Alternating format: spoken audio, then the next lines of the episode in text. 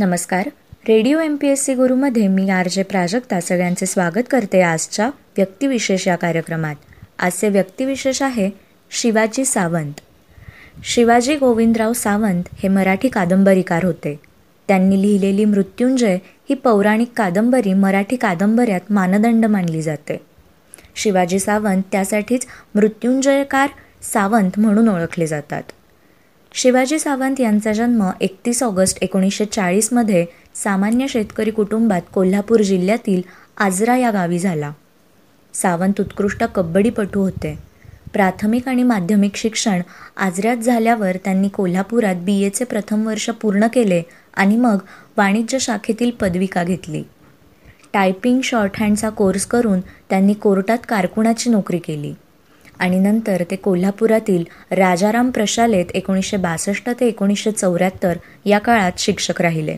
पुण्यात स्थायिक झाल्यानंतर एकोणीसशे चौऱ्याहत्तर ते एकोणीसशे ऐंशी अशी सहा वर्षे त्यांनी महाराष्ट्र सरकारच्या शिक्षण विभागाच्या लोकशिक्षण या मासिकाचे सहसंपादक व नंतर संपादक म्हणून काम पाहिले. एकोणीसशे त्र्याऐंशीमध्ये त्यांनी स्वेच्छानिवृत्ती घेतली आणि पुढील आयुष्यात फक्त लेखनावरच पूर्ण लक्ष केंद्रित केले. शिवाजी सावंत हे इसवी सन एकोणीसशे पंच्याण्णवपासून महाराष्ट्र साहित्य परिषदेचे काही वर्षे उपाध्यक्ष होते. एकोणीसशे त्र्याऐंशीमध्ये बडोदा येथे भरलेल्या बडोदे मराठी साहित्य संमेलनाचे ते संमेलनाध्यक्ष होते. मृत्युंजय या पौराणिक कादंबरीच्या प्रस्तावनेत शिवाजी सावंत यांनी हिंदीतील केदारनाथ मिश्र यांचे कर्ण आणि रामधारी सिंह दिनकर यांचे रश्मीरथी या दोन खंडकाव्यांचा कृतज्ञतापूर्व उल्लेख केलेला आहे. मृत्युंजय कादंबरीच्या लेखनासाठी शिवाजी सावंत यांना थेट कुरुक्षेत्रात मुक्काम ठोकावा लागला होता. प्रदीर्घ संशोधन, चिंतन आणि मनन यातून रससंपन्न अशा मृत्युंजय या वास्तववादी कादंबरीचा जन्म झाला आणि शिवाजी सावंत हे नाव महाराष्ट्राच्या कानाकोपऱ्यात पोहोचले. मृत्युंजयनंतर सावंतांनी छावा ही ऐतिहासिक व युगंधर ही पौराणिक विषयावरची कादंबरी लिहिली. शिवाजी सावंत यांची कादंबऱ्यांसहित अनेक पुस्तके इंग्रजी भाषेत अनुवादित झालेली आहेत. युगंधरचा इंग्रजी अनुवाद सावंत यांची अमेरिकास्थित कन्या कादंबिनी यांनी केला आहे. मृत्युंजय या कादंबरीवर आधारित काही मराठी हिंदी नाटकेही रंगभूमीवर आली. मृत्युंजय ही कादंबरी दानशूरपणासाठी प्रख्यात असलेला महान योद्धा कर्णाच्या जीवनावर, तर युगंधर ही कादंबरी भगवान श्रीकृष्णांच्या जीवनावर आधारलेली आहे.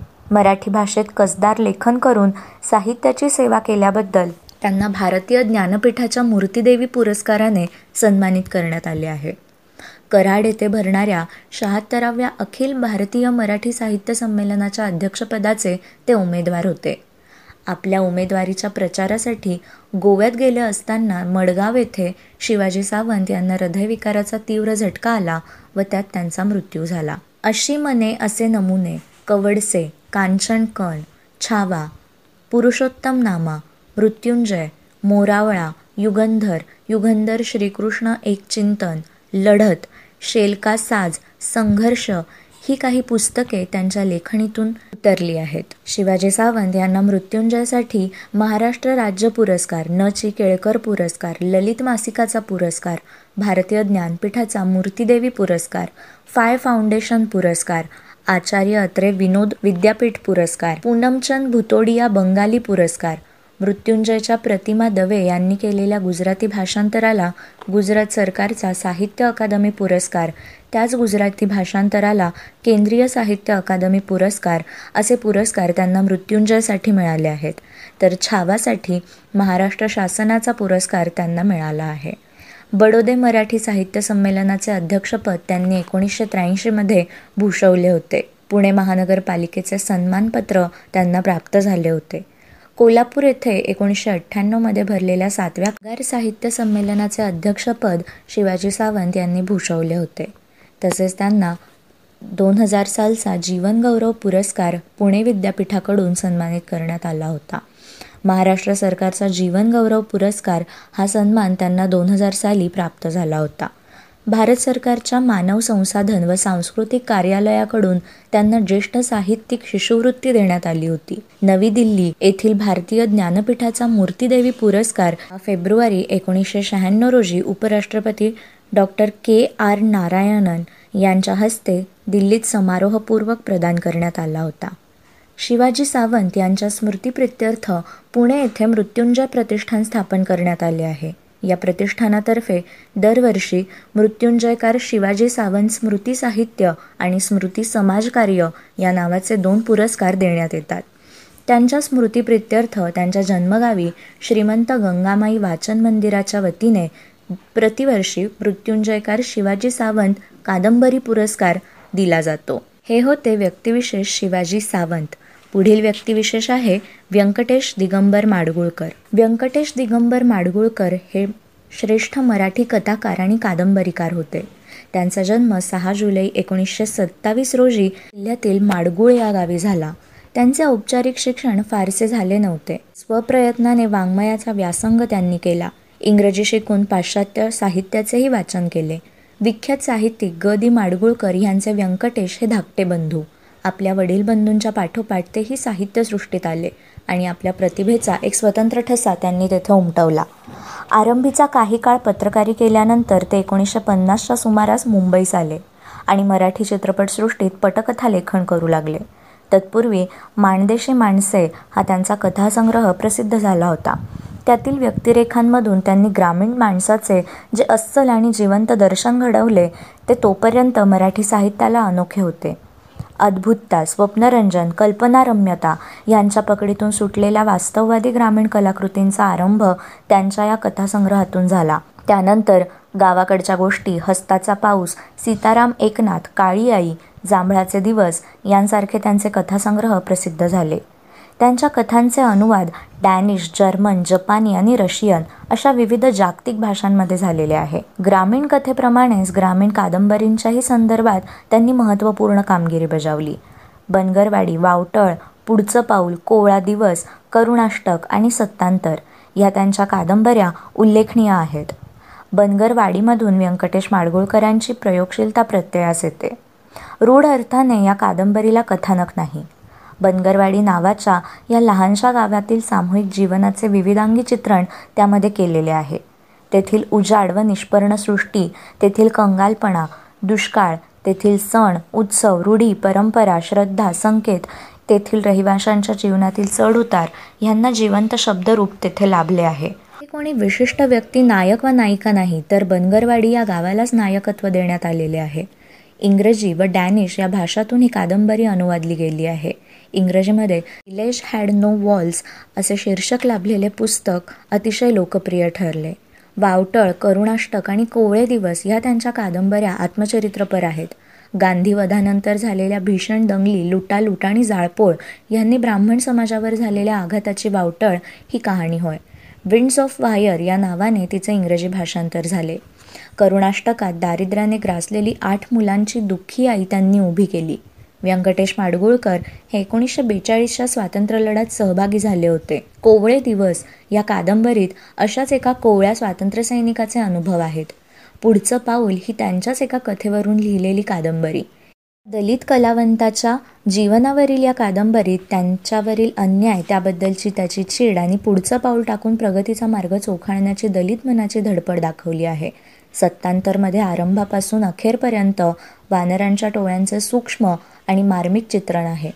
प्रत्येक टोळीचे जंगलातील क्षेत्र, टोळ्यांची परस्परांच्या हद्दीत चालणारी घुसखोरी, त्यांचे संघर्ष, नरानरांमधले, माद्यामाद्यांमधले सर्व वानरांची, जंगलातील हिंस्र प्राण्यांपासून आणि शिकाऱ्यांपासून स्वतःच्या टोळीचा बचाव करण्याची धडपड, टोळीचे नायकत्व आणि टोळीतील माद्या मिळवण्यासाठी वानरांना कराव्या लागणाऱ्या हाणामाऱ्या यांचे विलक्षण परिणामकारक दर्शन या छोट्याशा कादंबरीत आहे. सत्तांतर म्हणजे टोळीचा एक नायक जाऊन तेथे दुसरा नायक येणे. हे कसे घडते हे या कादंबरीचे कथानक होय. तरी वानरांच्या या कथेतून मानवी जगातील वृत्तीप्रवृत्तींचीही प्रतिकात्मक पातळीवर प्रत्यय येत राहतो. काळाप्रमाणे संघर्षही सतत वाहतच असतो. जेव्हा एखादी जात धोक्यात येते, बाहेरून परकं कुणी येतं आणि बंदिस्त टोळीत घुसू पाहतं, तेव्हा संघर्ष उतू जातो. संघर्ष पेटला की शस्त्रास्त्र माहितीच नसतात, ते सुळे नखे वापरतात. संघर्ष सर्वत्र भरून राहिलेला असतो. ही कादंबरीतील काही वाक्ये फार अर्थपूर्ण आहेत. त्यांनी नाटकेही लिहिली. तू वेडा कुंभार, सती व काठेवाडी ही त्यातील काही विशेष उल्लेखनीय होत. कुणाला कुणाचा मेळ नाही आणि बिनबियांचे झाड ही त्यांनी लिहिलेली लोकनाट्येही गाजली. त्यांनी लिहिलेल्या चित्रपटात पुढचं पाऊल, वंशाचा दिवा, जशास तसे, सांगते ऐका, रंगपंचमी ह्यांचा समावेश होतो.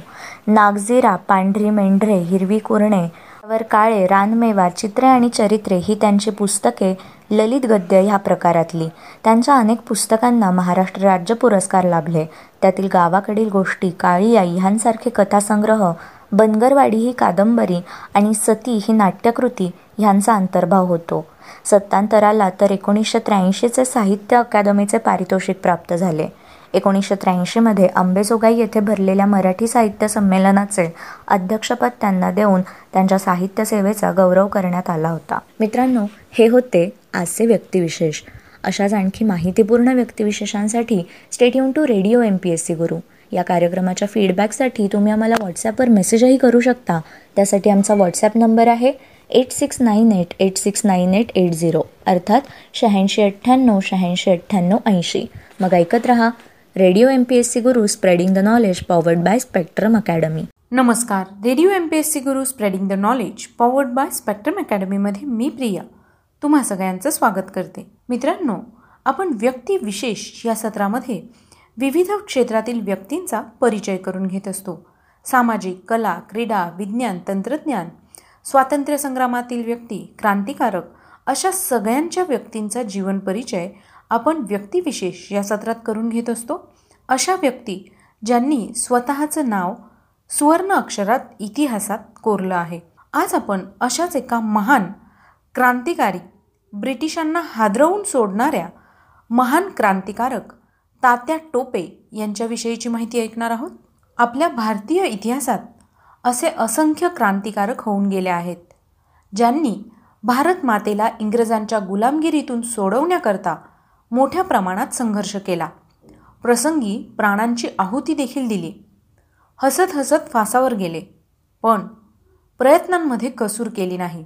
त्यांच्या शूर, पराक्रमी, धाडसी कथांनी आपल्याला आजही स्फुरण चढत असतं.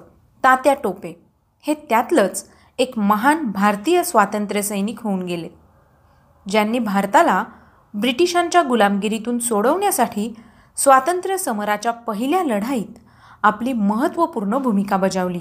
अठराशे सत्तावन्नच्या क्रांतीत तात्या टोपेंनी केवळ आपले महत्त्वपूर्ण योगदान दिले असे नव्हे, तर आपल्या चातुर्यपूर्ण आणि कुशल रणनीतीने ब्रिटिशांच्या नाकीनऊ आणले होते.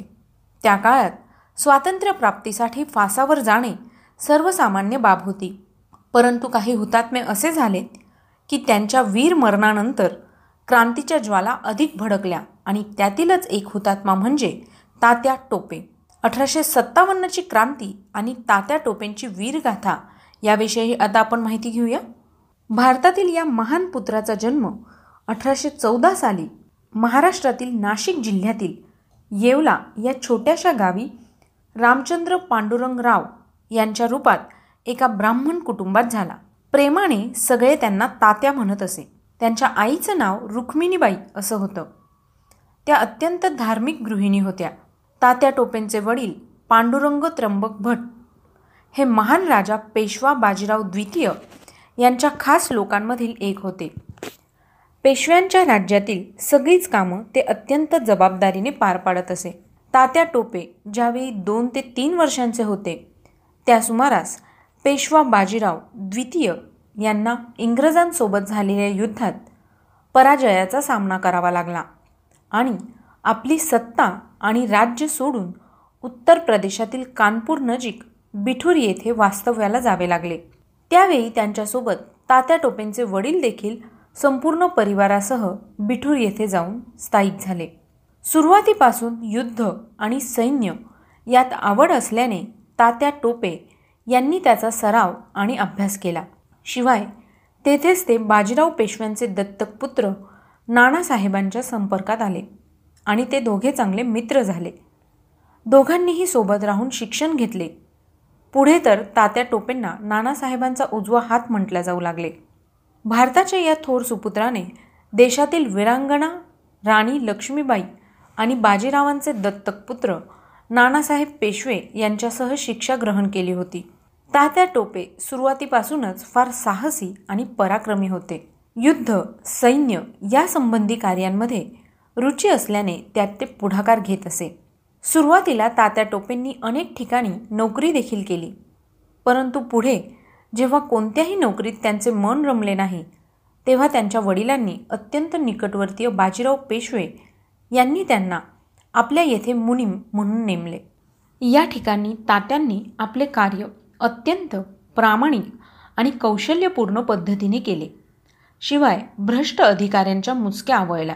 तात्या टोपेंची प्रतिभा आणि कर्तव्यपरायणता पाहून प्रभावित झालेल्या बाजीराव पेशव्यांनी राज दरबारात तात्यांना मौल्यवान रत्नजडी टोपी घालून त्यांचा गौरव केला. असं म्हणतात की तेव्हापासूनच त्यांचे उपनाम टोपे असे पडले आणि सगळे त्यांना तात्या टोपे या नावाने ओळखू लागले. अठराशे सत्तावन्न साली झालेल्या स्वातंत्र्य समरातील पहिल्या लढाईत तात्या टोपेंची महत्त्वपूर्ण भूमिका होती. तात्या टोपेंनी अगदी सुरुवातीपासूनच आपले मित्र नानासाहेब पेशव्यांच्या वडिलांसमवेत म्हणजेच बाजीराव पेशव्यांसमवेत इंग्रजांनी केलेला दुर्व्यवहार जवळून पाहिला आणि अनुभवला होता. आपल्या मित्राचे नानासाहेबांचे हक्क इंग्रजांनी हिरावून घेतल्याने आपल्या मित्राचे दुःख देखील त्यांना माहीत होते आणि त्यामुळे इंग्रजांविरुद्ध त्यांच्या मनात राग आणि संताप खदखदत होता. अठराशे सत्तावन्नमध्ये ज्यावेळी इंग्रजांच्या जनरल लॉर्ड डलहौजी यांनी आपल्या क्रूर नीती लागू करत देशातील वेगवेगळ्या प्रांतांवर कब्जा करणे सुरू केले आणि या नीतींच्या आधारे भारतीय राजांनी दत्तक घेतलेल्या उत्तराधिकाऱ्यांना मानण्यास विरोध दर्शविला आणि त्या राज्यांवर इंग्रजांनी आपले अधिकार जमविण्यास सुरुवात केली.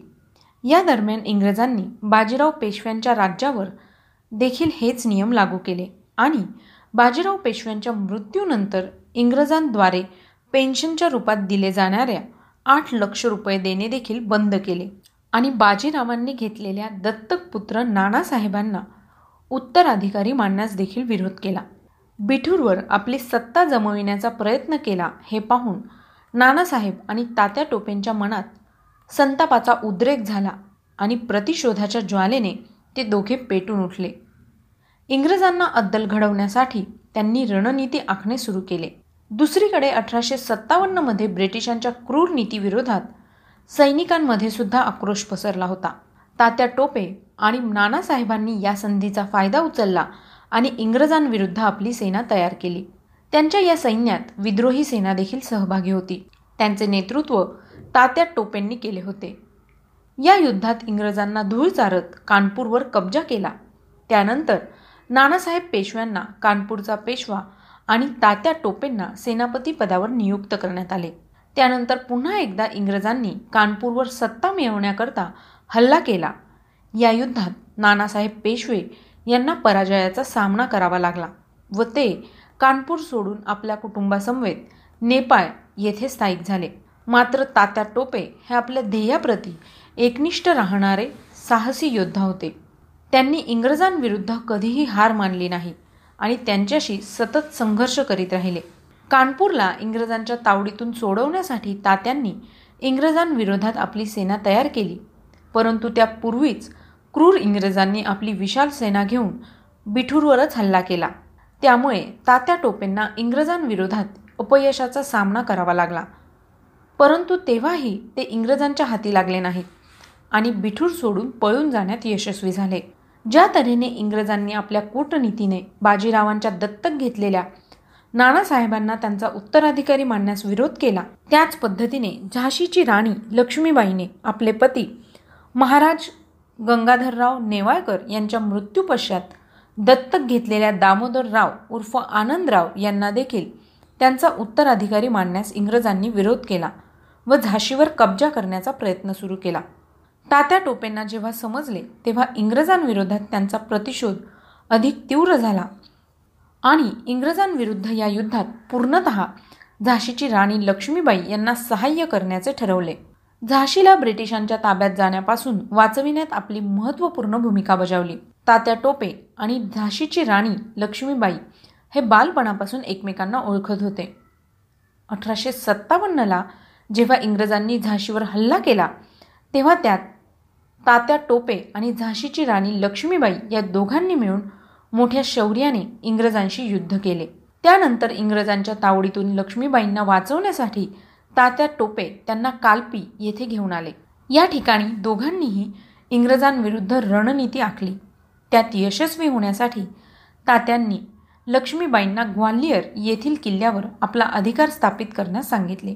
याकरता तात्या टोपेंनी अगोदरच ग्वालियरच्या सैन्याला आपल्या बाजूने केले होते आणि ग्वालियरचे महाराज जयाजीराव सिंधिया यांच्याशी हात मिळवणी केली व आपल्या मजबूत सैन्यासोबत पुन्हा एकदा इंग्रजांविरोधात युद्ध पुकारले आणि ग्वालियर किल्ल्यावर कब्जा मिळवला. त्यानंतर ग्वालियरचे राज्य त्यांनी पेशव्यांच्या सुपूर्द केले.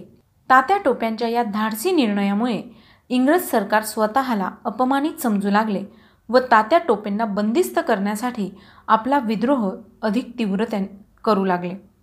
काही दिवसानंतर इंग्रजांनी आपले मनसुबे पूर्ण करण्याकरता जून अठराशे अठ्ठावन्नमध्ये ग्वालियरवर पुन्हा आक्रमण केले. या हल्ल्यात राणी लक्ष्मीबाई खूप जखमी झाल्या आणि वीरगतीला प्राप्त झाल्या. अजूनही तात्या टोपेंना पकडण्यात इंग्रजांना यश आले नव्हते. दुसरीकडे कधीही हार न मानणाऱ्या आणि आपल्या दृढ संकल्पावर ठाम राहणाऱ्या तात्या टोपेंनी ग्वालियर येथे मिळालेल्या अपयशानंतर अनेक लहान मोठ्या शासकांना सोबत घेऊन इंग्रजांविरुद्ध आपला संघर्ष सुरूच ठेवला. एकूण त्यांनी इंग्रजांच्या नाकी नऊ आणले होते. एका ठिकाणी अपयश आल्यास तात्या टोपे ठिकाण बदलून पुन्हा रणनीती आखून नव्या पराक्रमाने नव्या सैन्यासमवेत इंग्रजांविरुद्ध युद्ध करीत राहिले आणि अखेरपर्यंत ते इंग्रजांच्या हाती लागले नाहीत. अशा पद्धतीने तात्या टोपेंनी आपल्या प्रखर बुद्धीच्या आणि चतुर नीतीच्या जोरावर इंग्रजांपासून स्वतःला वाचवले व इंग्रजांना स्वतःतल्या पराक्रमाची चांगलीच जाणीव करून दिली होती. अशातच तात्या टोपेंना पकडणे हे इंग्रजांपुढे चांगलेच आव्हान होऊन बसले होते. भारताच्या या पराक्रमी शूरवीराने आपल्या संपूर्ण जीवनात इंग्रजांविरुद्ध जवळजवळ दीडशे युद्ध संपूर्ण साहसाने आणि पराक्रमाने लढलीत, ज्यात त्यांनी जवळपास दहा हजार सैनिकांना संपवले. इंग्रजांना अक्षरशः हैराण करून सोडणाऱ्या तात्या टोपेंनी इंग्रजांशी अनेक युद्ध केली. अठराशे सत्तावन्नमध्ये त्यांनी इंग्रजांच्या तावडीत असलेल्या कानपूरला जिंकले, परंतु त्यानंतर इंग्रजांनी पुन्हा कानपूरवर ताबा मिळवला. अशा या महान क्रांतिकारकाला ब्रिटिशांनी अठरा एप्रिल अठराशे एकोणसाठला फाशी दिली होती. तर मित्रांनो, आज आपण व्यक्तिविशेष या सत्रात तात्या टोपे यांच्याविषयीची माहिती बघितली. ही माहिती आपण माझी मराठी या लेखावरून घेतलेली आहे. तुम्हाला ही माहिती कशी वाटली ते आम्हाला नक्की कळवा. त्यासाठीचा आमचा व्हॉट्सअप क्रमांक आहे शहाऐंशी अठ्ठ्याण्णव शहाऐंशी अठ्ठ्याण्णव ऐंशी, म्हणजेच eight six nine eight eight six nine eight eight zero. चला तर मग मित्रांनो, मी प्रिया तुम्हा सगळ्यांची रजा घेते. पुन्हा भेटूया उद्याच्या व्यक्तिविशेष या सत्रात. तोपर्यंत ऐकत रहा radio M P S C Guru, spreading the knowledge, powered by Spectrum academy.